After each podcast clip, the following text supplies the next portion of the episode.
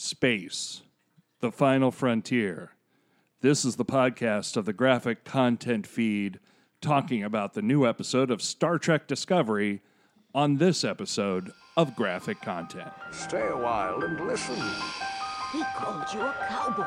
What in Sam Hill? What did he mean? What are you? I'm the abomination, the strongest mutant of all. Uh, Know this, swimming bird. Let's face it, this is not the worst thing you've caught me doing.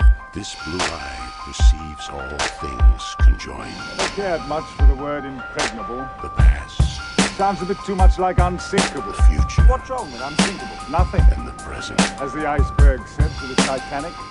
What's? How's life? He seems nice.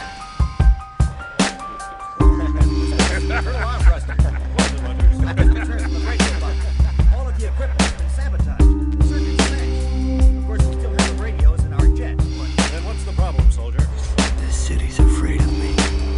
please. I've seen its true face. What's going on here? Survival, Captain. Plain and simple.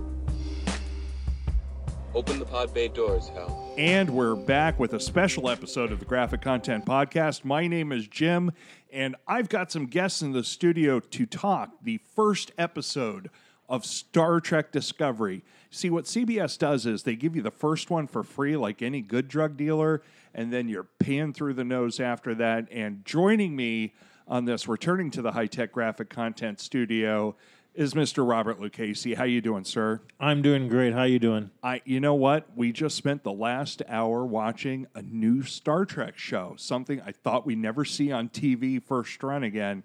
I'm doing pretty damn good. I got to be quite honest. Yeah, I have to say that it's more. It's different than what I was expecting, but I kind of set my standards low so I can be impressed. Well, there you go. And you know, when I said we, I mean not just you and me, but we've got a first timer here in the studio. Hello. Mi- hello, it's Mr. William Hoffnecht. How the hell are you, sir? Good, good. I'm glad. Thanks for uh, letting me come out here. It's been a while since I've done any kind of recording, so Well, I'm you- excited to be out here. Well, we're glad to have you, and uh, we're glad that you survived the trip into Stockton. So, congratulations. Yeah, that's always a little bit of a risk. you never know when you might catch a stray bullet. So we we went, we're just really glad you made it here in one piece. So look, Star Trek Discovery. There's been a lot of what I like to call Sturm und Drang on the internet as to is this it, is it prime timeline? Is it Kelvin timeline? Because it sure looks like the J.J. Abrams, Justin Lin Star Trek films you know, and, and it was it was a it was and just like you know maybe to echo what you said, Robert, I didn't get what I was expecting, and I think that I think that I didn't get what I was expecting in a good way. So with that preface. Um, this is going to be a fairly typical review episode for graphic content where we're go- simply going to talk about what we like, then we're going to talk about what we didn't like. We're going to sum it up all at the end of the of the show, and instead of giving it a one to five star rating or golden circle or shields or whatever, we're we're simply going to recommend whether you should get CBS All Access so that you can set this for appointment viewing, or should you wait for the Blu Blu- Blu- Blu- Blu-ray collection? I think I'll leave that in uh, the Blu-ray collection when that will eventually come out. So, guys, are you ready? Yeah, let's do it. Number one, engage. So I, I'm going to give it to our newest member of our team here, Will. What did you? Th- what were some of the things that you liked about this show? There was there was a lot to like about this show. There it wasn't a perfect show by any means, but th- there was definitely a lot to like. Um, as was stated earlier, it was good in a different way, or different in a good way, if you want to sum it up that way. Yeah. it was not what I was expecting. Um, it was not what necessarily was advertised, at least the way that I The way interpreted they it. marketed it. Sure. Yeah. But um, there was a lot to like, and I mean, first of all, just as you noted, there's there's references to kind of the the, the look and feel of the J.J. Abrams series. Lens flare. Exactly right, and and also just very sleek. The the the way that the screens looked, the buttons looked, Yeah. the the overall look and feel of the ship Yep. was very much in that line. Even the um, the Vulcan learning pods. Oh, were, were very very similar. And I'm just going to stop you for Mhm. one second. If you have not seen Star Trek Discovery yet, I want to warn you that all of our reviews on graphic content are spoiler heavy. So, look, it's it's probably for free on CBS.com. Go ahead, turn this podcast off, list, uh, watch that show, then listen to this show. Or if you don't give a shit, then by all means keep Right. listening. But we just want to give you the warning that there's a full. This is a full-on spoiler-filled podcast. Spoiler cast. Anyways, Will, Yes. sorry to stop you mid. No, no, no problem. The um, the the one thing that I liked more than anything out of the whole thing was um, just the overall art design of the Klingons. Um, I, I found it extremely intriguing. It was something different, but yet somewhat similar, right? Yeah. Um, so it, it, it allowed there there was a certain creativity there that you you know, there's a lot of people who hold on to, to art design and, and character design and story plot as like a holy grail. And I appreciate that they didn't hold that too close. Right. And they let it explore and they let it kind of grow into something a little different. And that was Yeah. that was that I found very intriguing. Yeah, I, I, I'm definitely in agreement with you on a lot of those things. What about you, Robert? Well, Well, now here we go. I have to say that it had a very strong beginning. When you have a TV show that opens up with the Klingon dialect and the little Klingon, The uh, well, first it was Klingon uh, uh, characters. Yeah, I Yep. mean the, Yep. the subtitles. It's like, wait a minute, what? Yep. no, opened up with Klingon. Yeah, yeah, and hearing them make references to what would have been Klingon canon, Kahless, and you know The Black Fleet. the Black Fleet. yep. Everything about it just screamed, okay, they really are trying to keep true to the Klingons, yet change it up a little bit as far as costuming. Mm-hmm. Mm-hmm. Now, the costuming is the one thing that I'm on the fence about. I'm not 100% sold on it. Okay. Um, it's very Thanos looking. Yeah.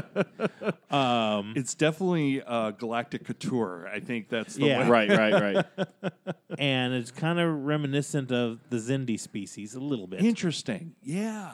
But like I said, I need to see more of it and just to see just how practical their armor, such as it is, Right. works for them. But the mythology, I think, is going to be kept true. It's just the physical aspect of it that's going to take some getting used to.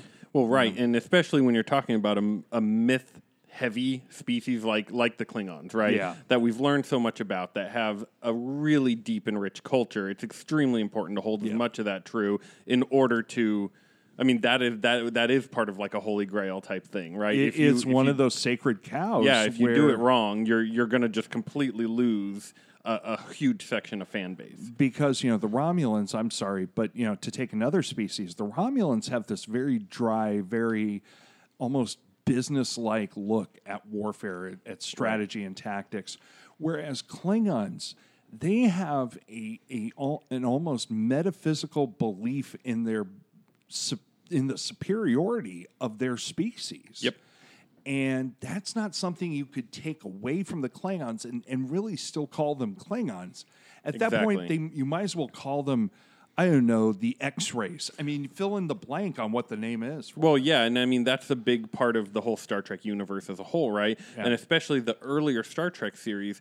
Part of what made all the different races really great and intriguing is that they are an extreme of human nature in some way, Yes, right? yes. And and the Klingons are like honor and war and battle. They're they're that really aggressive side, right? Right. Um, and, and so and you maybe a can't- degree of xenophobia on top of that. for sure, right? Yeah. And that's and I mean those go hand in hand. Yeah. right? I agree with the whole xenophobia bit because to the Klingons, Earthers, as they refer to us, you know, are you know weak and you know don't have the sensibilities Right. that they have. The next generation is what really wrote the book Right. on you know Oh, the Klingon. absolutely. I'm- because yeah. the original Klingons basically were created to be the equivalent of the Russians. Right, right. Yeah. in the 1960s. Yes, very much so. And so there's okay, they're a very warring species. They, you Right. know, they honor the blade. You know, they rather use the blade than the disruptor. Well, and then you had 84, 85 when Christopher Lloyd played. Uh, I, I can't Ken remember. Kruge, what- Kruge, yeah, Kruge, Kruge. Yep, you Colonel know. Kruge. Yeah. Give me the Genesis Well, torpedo, and that's and that's a big Kirk. thing is, is is a lot of people don't seem to remember that that that Christopher Lloyd in that role basically invented the modern Klingon. He really right? did, and yeah. and I mean that's it's a huge nod to him, right? Yes. and, and part of what he's done. Exactly, just like you Giving know, them their sense of alienness, their sense of we are not human. We and are that, that inhuman. aggressiveness, just Yes. the way he played that was beyond anything that we'd seen before out of a Klingon. Good point. because in the motion, the Star Trek, the original motion picture, Yeah. the Klingons are on screen for maybe about Right. two minutes. Yep. Two minutes right before at the they beginning. before Yep. they get set to Tron World. Yeah, and uh, you know, yeah, you know, uh, as you would say, you know, crossing the streams here A little Yeah. bit. Right. A little bit. Sorry. But when it opens up, you know, on the on the familiar Klingon ship, and then you see them doing what they're doing, people are, are looking at like those are Klingons when everyone's used to, you know, the '60s version. Right. And I'm trying to keep that frame of mind with these new Klingons. That okay, it's it's an evolutionary, you know, step Right. forward or backwards. How ha- you know, however you want to look at it. Yeah, I mean, I mean, I guess it, it's summed up that, that we have to take into account this is Klingons, but it's Klingons for a new age, right? Well, and also I have to say that you know this is giving them their due. Is that, and by them I mean the producers. Mm-hmm.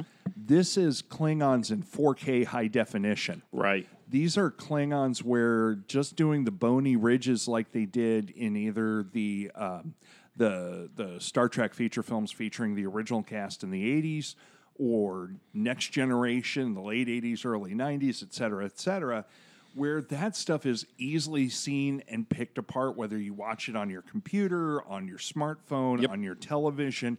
It has to look seamless. It has to look like it's completely alien, that there's something different about it. Because it's going to be picked apart by people like you and me Yep. and everybody else, Robert included, where we're going to be pinch zooming on our smartphone, going, "There, I knew it. They were totally using CGI there." Yep. But it it, it it it helps bring us into the story a little bit more. So, would I have liked the Klingons to have looked a little bit more like the Klingons that I remember from TNG, DS9, etc.? Maybe, and I'll maybe I'll drop that in my what I didn't like about it so much. But man, they swung for the fences. I thought. Mm-hmm. I mean, for some of the things that I liked about it was the production design of it was so sleek mm-hmm. and so brilliant. And wow, you know, it, it, it captured everything I liked about the J.J. Abrams uh, produced films. Yeah, and wasn't quite as over the top, Exactly. right? A little dialed back. And and yes, there was some lens flare there, but I think that was some shorthand for the viewers to say, yes, we're in the prime timeline, but hey, we want everybody here, so watch this new version of Star Trek Well, with us. Yeah, you want to give them something familiar, right? And the newer generation is more familiar. But wow, the special effects. Holy crap, these VFX guys who are working on this show have done the Lord's work with this. I am so blown away by the the astronomical literally the astronomical backgrounds that these guys created with the sense of two binary stars interacting, the asteroid field that in and the way that Commander Burnham um, who is Sonequa Martin Green Green's character, who she used to play on The Walking Dead, and was fantastic on that show. I love the fact that she got this ex- sense of exhilaration, which helped her become the viewpoint character for the audience as she's there dodging and weaving in between all these asteroids to, to get to the MacGuffin of the episode. Right. And I really enjoyed the fact that the captain is not the lead character in this film. They actually delivered on the promise Yeah. of the first officer being the POV character for this show. What did you guys think about Sonequa Martin Green's Michael Burnham? Um, so to, to kind of start off, when it first started, I was unimpressed. Yeah. I was I was very disappointed overall. You're I mean, talking when they were on the desert planet. not well the entire kind of first half of the Okay, episode. okay. Um, I felt like the acting was very stale. Not just her, but everybody in general. Right. Um, and it might just be kind of the way. It, it might have been more directorial choice to do it that way. I'm not Maybe. quite sure, but I was. Th- to me, that was kind of one of the big things I was. I was really, really not interested in or not uh, impressed by right off the start. Right. But by the end of the episode, I felt like either one, either they did a good job of sucking us into where that uh, their acting and their dialogue felt better, Yeah. or they just did a better job at it. I'm Yeah, not quite sure. Maybe they spent more time on that second half. Yeah, piece. and, and I'm not totally sure, but especially yeah on the desert planet, I, I thought that scene that opened up the whole the whole uh, introduction into our Starfleet characters there. It was kind of fun, yeah, but it was also very stale. It Yeah. was very predictable. It wasn't. It was. I, I was. I was a little disappointed right at that point, but uh, gladly I felt like it just got better from there. And it also didn't h- help that that was some of the footage that they showed at San Diego Comic Con. That's been in a lot of their teaser trailers and promotional reels. It's been something that we've s- already Right. seen a lot.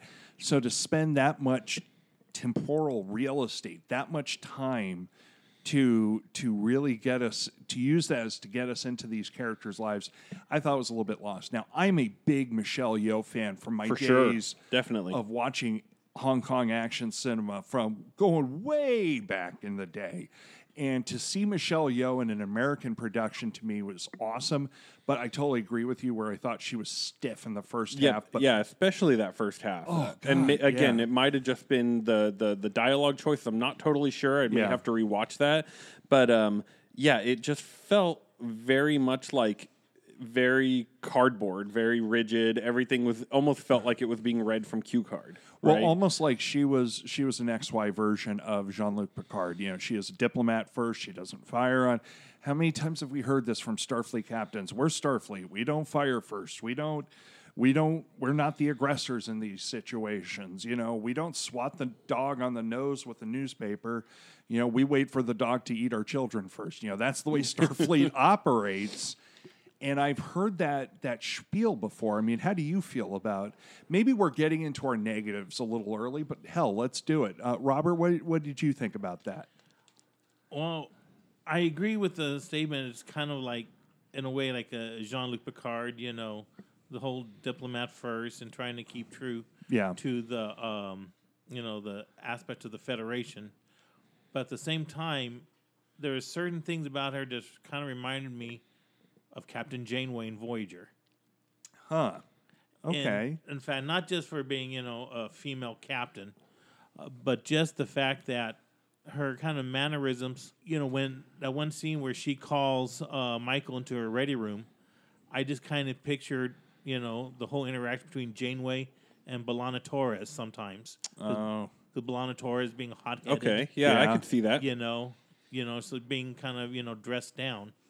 You know, so I kind of see that. Well, and that's where the show picked up for me. I thought Yeah. is when they had that that essence of conflict where, you know, again, spoiler heavy podcast, kids, but Michael Burnham goes to talk to Sarek over Mhm. subspace, subspace, subspace, subspace channel, and Sarek basically he gives up the goods on how the Vulcans were able to maintain diplomatic relations with the Klingons, and that was because they fired first. Well, right, they they came and came taught him up from a position of power. Exactly. You know, who's going to be the alpha dog in the conversation? They basically swatted the targ on the nose. Yes. for the targ. Exactly. With their holo newspaper. And Captain Georgiou, Georgiou, I think is her name, uh, she was having none of it because she is a true blue. Because she's Starfleet. Starfleet officer. She's rank and file and to the book, and that's the way it's going to be. And you know, yes, I get that fact, but it was the first half of it where it was like, no, we're not going to do this because this is not what we're doing. We're Starfleet. That's it. And, you know, those stock answers, how many times have we heard Mm-hmm. across what, five previous television series Yep. at this point? So the second half, where you know, we see Commander Burnham, who was raised on Vulcan after her parents were killed by Klingon raiders. Yep. I can't wait to get into that story. Yeah, yeah. I want to definitely. That's one of the intriguing parts that I need to. See, I need to hear more about Right. what happened there. because the Klingons, they said at the beginning of this episode, hadn't been encountered. They've been in, in a state of Cold War with the Federation for about 100 years, but they have not had direct engagement. Yet Commander Burnham's family was lost, and she was the only survivor to be raised as the secret adopted human child of Sarek, which is more story that I think adds and broadens the Star Trek mythology. Mm-hmm. But we didn't get that until what, the 45 minute mark? I mean, it was deep into the first episode. But to see a human pull off a Vulcan nerve pinch, I'm going to go back and say that was fucking cool. So, you know, so, Yeah. Uh, but anyway, Robert, I'm sorry, man. I didn't mean to roll over on you that, but it just it just got a brainwave going for me there. That's understandable. Yeah, I got a lot of them. Damn noodle. anyway, I'd have to say, going touching on the whole Vulcan neck pinch. You know, I, I I like that and the fact that even though like you said that you expected that maybe them to be out an hour or something like that. You know, well, if Spock did it, I mean that guy'd be out for the rest of the show if the if the writers right. needed the, those guys True. out. But you, you always at least got that impression that Right. when when Spock does a nerve pinch, they're out for a while. that's it, Right. You know, and, done. And you know, she being human and don't have that extra strength of Or the maybe even telepathic. yeah, some Yeah. kind of psychic aspect to Yes, it. yes. But it could be the same kind of thing as in the original series. Dr. McCoy had a devil of a time trying to do the Vulcan salute. yeah, that's true. You know, know, can't you know can't do it as well as the Vulcans. it's like some people just can't curl their tongue despite the best of intentions. So you know, True. but uh, I, I just found myself really, really taken aback by by how much I enjoyed Michael Burnham. You know, the fact that this is a character that was n- written neither for a male or a female character, that they they got a uh, a television television actress of the caliber of Sonequa Martin Green to say, "Hey, Walking Dead, most popular show on basic cable ever." I'm going to leave to go do a network television show that's only going to be on a s- new streaming service. Um, that that takes a lot of guts to do something like that. And I thought that her her performance was was rock solid. And again, well, just just repeating what you said, the second half of the show is when things light up on Yep. this one. That's where it really happens. Um, I think one of the negatives for me for this show was the fact that bearing all the marks of a Starfleet, Star Trek show, that I was a little thrown off by the fact of, okay, this is where I'm going to out myself as being a super nerd. I am such a nerd right now. My glasses are literally taped on one side right now. I can take a- attest to that. He can attest to it. He's seeing my left side going, dude, you are a fucking nerd. but the, the thing is, is that I was a little taken back by the Delta Shield already being the universal symbol for Starfleet. If you know your original series, the that we refer to as TOS, uh, all di- each ship had their own different customized badge Definitely. and Starfleet uniforms for you know the organization was like a starburst pattern badge that they wore at star bases Right, and at right. Starfleet Command, and I just I, I don't know why that took me out of it so much, but because they made so much soup out of saying this is ten years before Star Trek, the original series, it just those little details took me out of it. Sure, Um, sure. You know, I love the design, the production design of the bridge. I love the production design of the Klingons. I loved all of the architecture of the ship they were on, the architecture of the Shenzhou. We Yep. haven't seen the Discovery yet. as No, of the no, we haven't even seen it yet, yeah, have we? Only, only in the ad for All Access that they ran at the end of the Yeah. episode. I, I just, I as much as I love the production design, I would have enjoyed maybe a little bit more throwback. I'm not necessarily saying have the polyhedral type uh, corridors that they had, you know, which looked like it was cut out by, you know, in the shape of D and D dice as you're walking Right, down right. the hallway.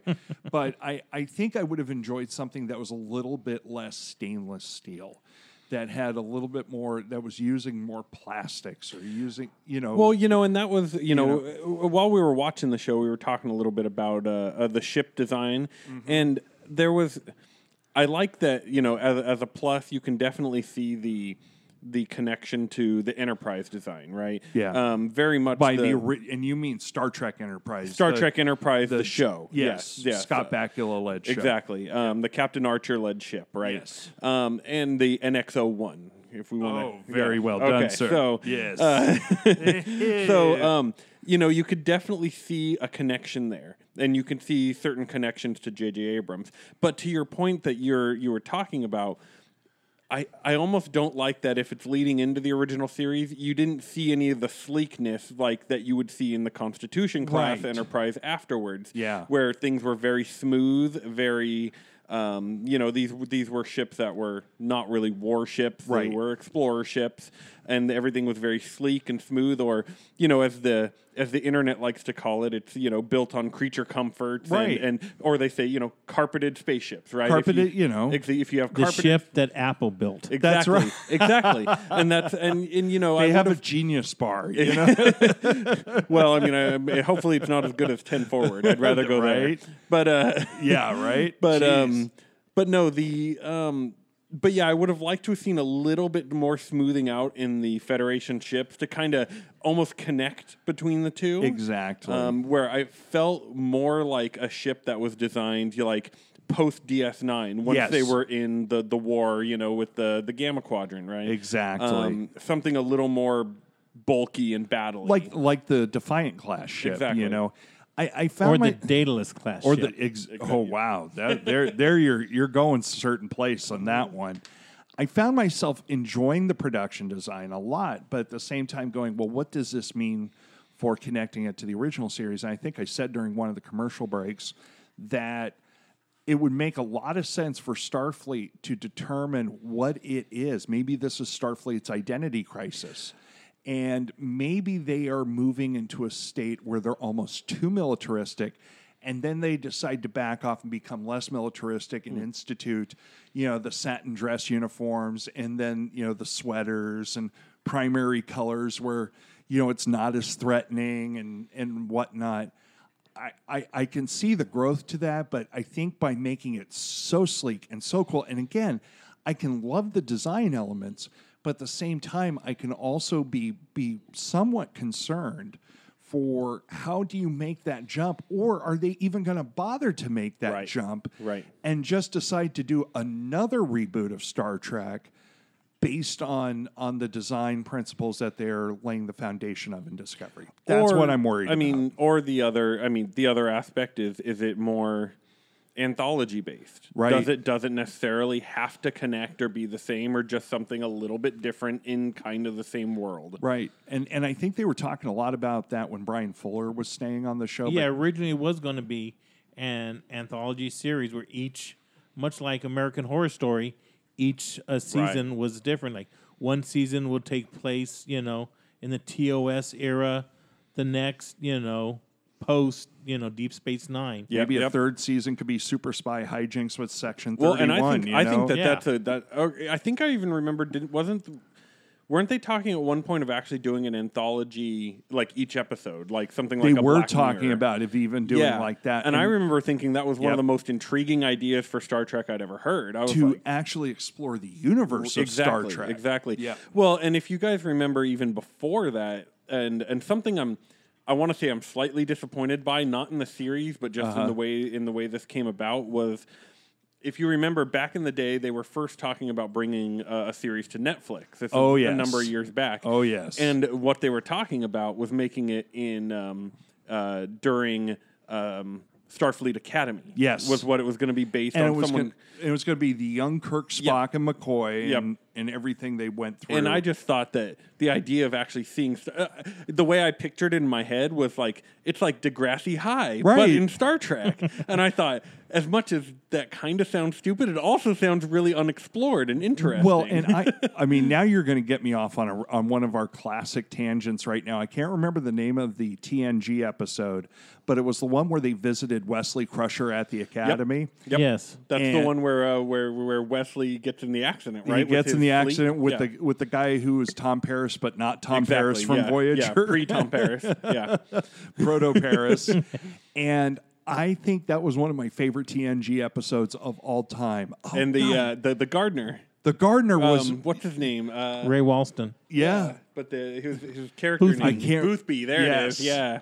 Yeah, but to see the great Ray Walston, one of his final performances, uh, no, check that because he went on for a run on picket fences after that. But mm. but still, he was. I mean, just one of the most fantastic things ever, and it showed that you can get a lot of mileage from an academic setting mm-hmm. in a sci-fi universe. Right. That would be a great story to tell for one of these seasons if they decide to go for the seasonal anthology with this show. But all of that is up in the air based on how successful it is on DC All Access. DC Comics actually did a a young star. Oh, I said DC. I meant to say CBS All Access. Excuse me. No, but- sorry, guys. no DC Comics because they had- did uh, a Star Trek series for a while, and they also released a series that um, takes place in Starfleet. Yeah, The the, the Academy. yeah, and I think IDW is doing a Starfleet Academy series. They are. yeah. So I, I think that there's some. Look, this is a show that is equal parts promise and peril to me. I, Yeah. I feel like there's so much good stuff happening, but man, that first half was a slog to get through. It was it was a little painful, but at the same time, it's just as we kind of mentioned at the very beginning. It's just good to see Star Trek back on television. God, yes. Right. I, I Even if almost it's for one night. well, yeah, I know, and and that's going to lead me to my next question in just a second. But goddamn, I almost feel like Star Trek belongs on television more than it belongs in feature films. Oh, definitely. Not no, that I, I I've totally ne- agree. look, I'll be honest. I kind of enjoyed Star Trek Nemesis. Yes, it was terrible, and F. Murray Okay, Abraham right. was. Uh, no, no. uh, F. Murray Abraham was in Insurrection. Oh, Insurrection. Right. Excuse me. Nemesis was with was Tom Hardy's Tom Hardy, first American right. movie. Which, by which, I just got to say right now, Yeah. there's a lot of hate on Nemesis. I enjoyed the I hell did out of too. Nemesis. I, I saw it in the theater. I Yep. loved it from the moment I saw it. And in fact, to me, Nemesis kind of the way that you have Shinzon and Tom Hardy and the Remans Yes. kind of feeds into how they design almost Eric Bana and the Romulans in the reboot. There you go. There's a certain connection there. That's a good. That's a good. Uh, that's a really Yeah. good point. And I mean, the ship looks kind of similar, Yep. right? In in some way, and and they they kind of have the same alien looking design. Where they, I feel like you, they had to have been inspired at least a little bit. right. Well, I think absolutely. the look of these Klingons. Just thinking about it now in the Abrams uh, Trek universe, you know, you briefly saw Klingons in the in the first movie. Um, uh, they were mostly in the in the deleted scenes, Right. Right. Victor Victor Garber played the Klingon interrogator. Right. Of all people, which I thought Victor Garber from the Music Man from Alias, really? Yeah. But he sounded fantastic as that guy. And so that was kind of okay seeing the Klingons wearing, you know, leather trench coats and, you know, these helmets that had the ridges on it. And Yep. I'm thinking, okay, maybe this is their way or this is their way of hiding, you know, their less than cranium look, mm-hmm. you know, under armor because they're so ashamed. Their smooth look. yeah. they're so ashamed mm-hmm. yes. you know but at the same time i read a star trek novel and klingons did wear helmets in battle Oh yeah. Mm-hmm. Oh, so i kind of say okay that's how i'm going to to look at it but in star trek into darkness you oh. got to see more of the klingons oh. Right. and granted this, most of the klingons had Oh, it hurt. and hair Oh God, that movie hurt. i think the only high point for me in that whole movie was just the interaction on kronos yes. Yes. with the klingons That part was cool. that was that was the best part of fact the it that- really was. Yeah. To see the Enterprise crew as a real team in Right. that way. Yeah. Yeah. And I just, I mean, as much as the Klingons had a different look there, I, I, I thought it was really neat. It Yes. was I something like. different. I it looked And really. threatening. And when they start repelling like SAS operators, I'm like, oh shit. Yeah, They're screwed. Who No. needs transporters? We have ropes. that's the Klingon way. But it there looked grew. You know, really grew on me, and I I really liked how they were how they were portrayed. Um, I thought it was interesting that when the one lead Klingon takes off his helmet, it's like the Klingons in Discovery. They're ma- it's the evolution of that makeup, in a way. In a way, I can see that they got their their their inspiration. they just don't from- have the the piercings. Right, right. So you know, eh, look, there's a lot to be said for this show. I think, like I said, I think it's equal parts promise and peril. I think that I'm going to stick with that. You know, if we were rating this, I definitely give it a fresh rating of three or above. I think the first episode is definitely highly watchable, despite the trouble in the first Yeah. half from Yeah. the stiff acting, and really, it's probably more stiff direction Yeah, yeah, because yeah. It might have been. I mean, the show though, you know, had suffered from the early production. There was a lot of issues Yep. in the back end. So a lot of Right. reshoots. I mean, and reshoots in television are usually the death knell, but they managed to produce a slick looking product that makes me interested for what the future has. And damn if I don't love Jason Isaacs. So god damn it, I gotta at least watch the second episode. So look, I think this is the part in the show. This is not going to be one of our longest podcasts that we're ever going to have. I think we could we got as much out of 42 43 minutes of television we possibly could at oh, this Oh, yeah. point. So, in, again, instead of doing our one to five star rating, I want to put it to each of you. I'm going to start with you, Robert. Do you get CBS All Access and pay $5.99 a month to watch this, or do you wait for the Blu-ray collection to come out after the season is over? There's part of me that wants to get it just you know to watch this, but at the same time, I rarely watch television to begin with. So what is there really? They're going to be offering me, you know, to make it worthwhile. Mm-hmm. So I might just, you know, wait for you know the Blu-ray. Okay, so you're going to vote wait for the Blu-ray. Got you. Will, how are you feeling on this? I'm I'm so torn. There's the part of me says I know in my heart I'm going to buy it. Right, That- that's just how it's going to be. Yeah. But I'm really not happy about it. I'm not happy about having to buy this. Um, there's Now, when you say this, I have to define. Do you mean the the, the streaming service? Yeah. Okay. Right. The the streaming service, I should say, because I, I got to watch it. I mean, uh, I, they they have me hooked at Star Trek. Damn That's it. just it. Yes. Um, the advantage is, of course, there's two different plans. Right. There's the five ninety nine plan, Right. and then the nine ninety nine plan with no commercials. Oh. And then there's also you're going to get access to like all the previous Star Trek episodes and other there's other shows, right? Right. So I think it's definitely worth. I'm, I think I'm going to get it at least for the run of this, Yes. right? And see if I have the value in it. I don't know if I'm going to find the value in it. I'm, I'm really not pleased about having to pay the money, but Yep. I, I'm pretty sure I'm gonna I'm gonna go with uh, you got to get it. Okay. Well, and, and I'm just going to dovetail on that and say that I think this is the way that all media is going. Disney, a few weeks ago, announced the fact that they're going to be pulling all of their properties, not just Disney movies, but they're going to be pulling all the Marvel films, all the Star Wars stuff that they just put on Netflix. Is all going to make its way over to a new Disney streaming platform to be named that will launch sometime in 2019 around the time of episode 9. So I think it's safe to say and that there's going to be multiple streaming services. I, I mentioned DC All Access because that's the name of their YouTube show, but DC is going to have their own streaming app, which is going to have a live action Titan series. It's going to have the the third season of Young Justice, mm-hmm. and they're going to have all of their their video catalog, their TV shows, and they're talking about doing like a Marvel Comics Unlimited comic subscription that you mm-hmm. get so you have a true transmedia application. So this is the way of all media. I think we're watching the slow death of broadcast television. For sure. I oh, agree. most definitely. And where we buy and then we stop subscribing when we're no longer interested and it's going to the the ratings are going to be replaced with how many subscribers Right, do you have? right.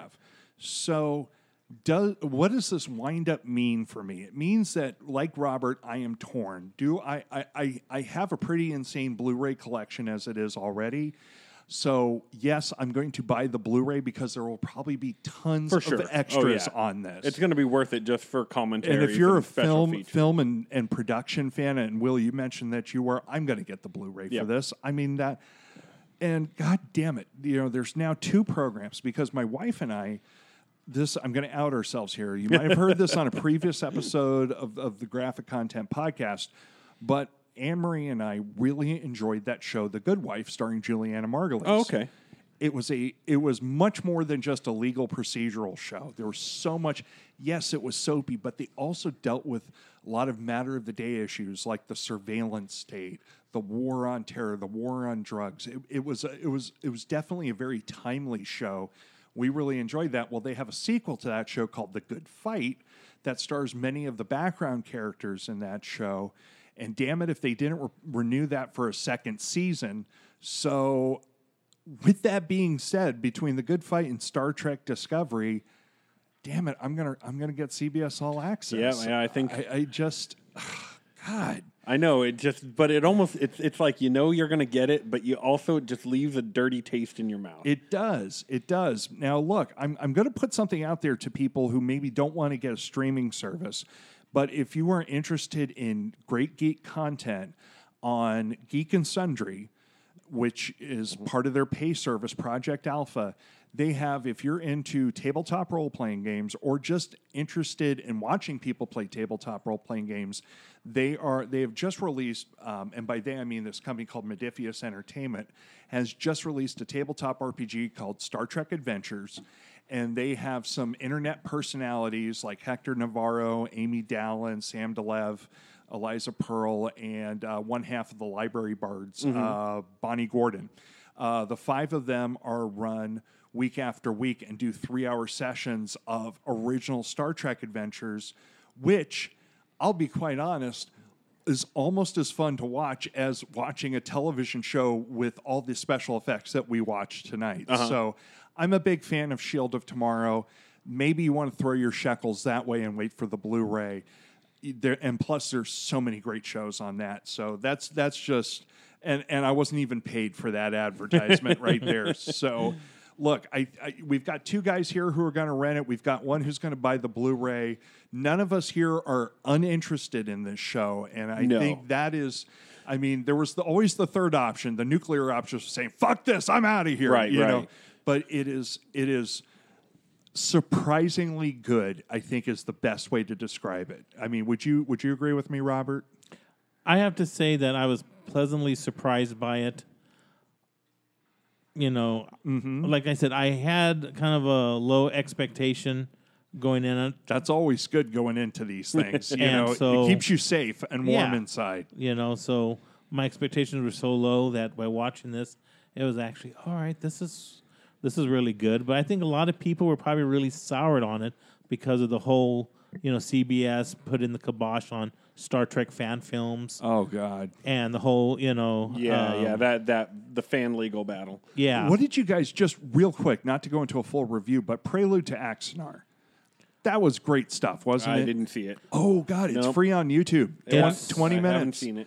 Take- It is if you can find twenty minutes to put together for it, is wonderful. Will do. It's it, it's you never think about Star Trek being a sit down and just talk piece like a uh, a National Geographic historical re- uh, um, uh, retrospective. I never thought you could do that in the Star Trek universe, and it might as well have been a History Channel special. It was that well produced. So I'm sad to see Axanar not being able to be made in their original fashion, but look, that's because they were obviously operating in the same. They didn't know, but they were writing a, a, a feature film essentially in the same time that CBS was That's right. developing this TV series. they were going to do the you know the whole ten year war yeah, with the Klingons. I know. And I, in my opinion, I think that CBS should have just said, okay, you're doing what we're doing, but your production is pretty good. What can we do as a team together? Yeah. If they brought in, brought them in, like Alec Peters and Yeah. Robert Meyer Burnett and all mm-hmm. the guys mm-hmm. working on that. you know, I mean, it's always just just on the topic. It's always a bad idea to shut down the fans, right? the people who are loyal that are keeping you know the love alive. The ones, yeah, the ones who kept the franchise alive. Exactly. It, it's Yep. always you're always you're always going to anytime you're you have to you have to control your property though, right? So at the same time there's Right. that. But at the same you have to find a way to do it in a way that can service both ends, right? Right. And I think that as much as everyone hated on that, I actually thought that they actually made a pretty fair deal. They sure did. Um, that You- they could have easily just said, screw you and shut it down. I think it was damned if damned if they did, damned if they didn't. There was no there was no answer that was going to make everyone happy. I, I guess I just lament a little bit just to just to say that over you know, and of course I'm now crossing the streams again, but Star you know Star Wars, Lucasfilm sees fan films as the ultimate thank you letter to their mm-hmm. franchise. They don't feel threatened by it. And there are hours and hours of great Star Wars fan films that are on uh, YouTube and Vimeo and all those different services. Just like there's tons of great Star Wars, or excuse me, Star Trek content like Star Trek Phase 2, Star Trek yep. Continues, all great stuff. And it's just sad that they couldn't have come to uh, a, a better agreement that would service the fan films, but we can get into a whole story about that on another episode. Um, but guys, this has been a lot of fun. Please promise that you'll both come back into the high tech graphic content studio. I'll come, uh, come back anytime you'll have me. Yep. Likewise. This this is going to be great. We've still got a ton of nerd cinema coming out this year.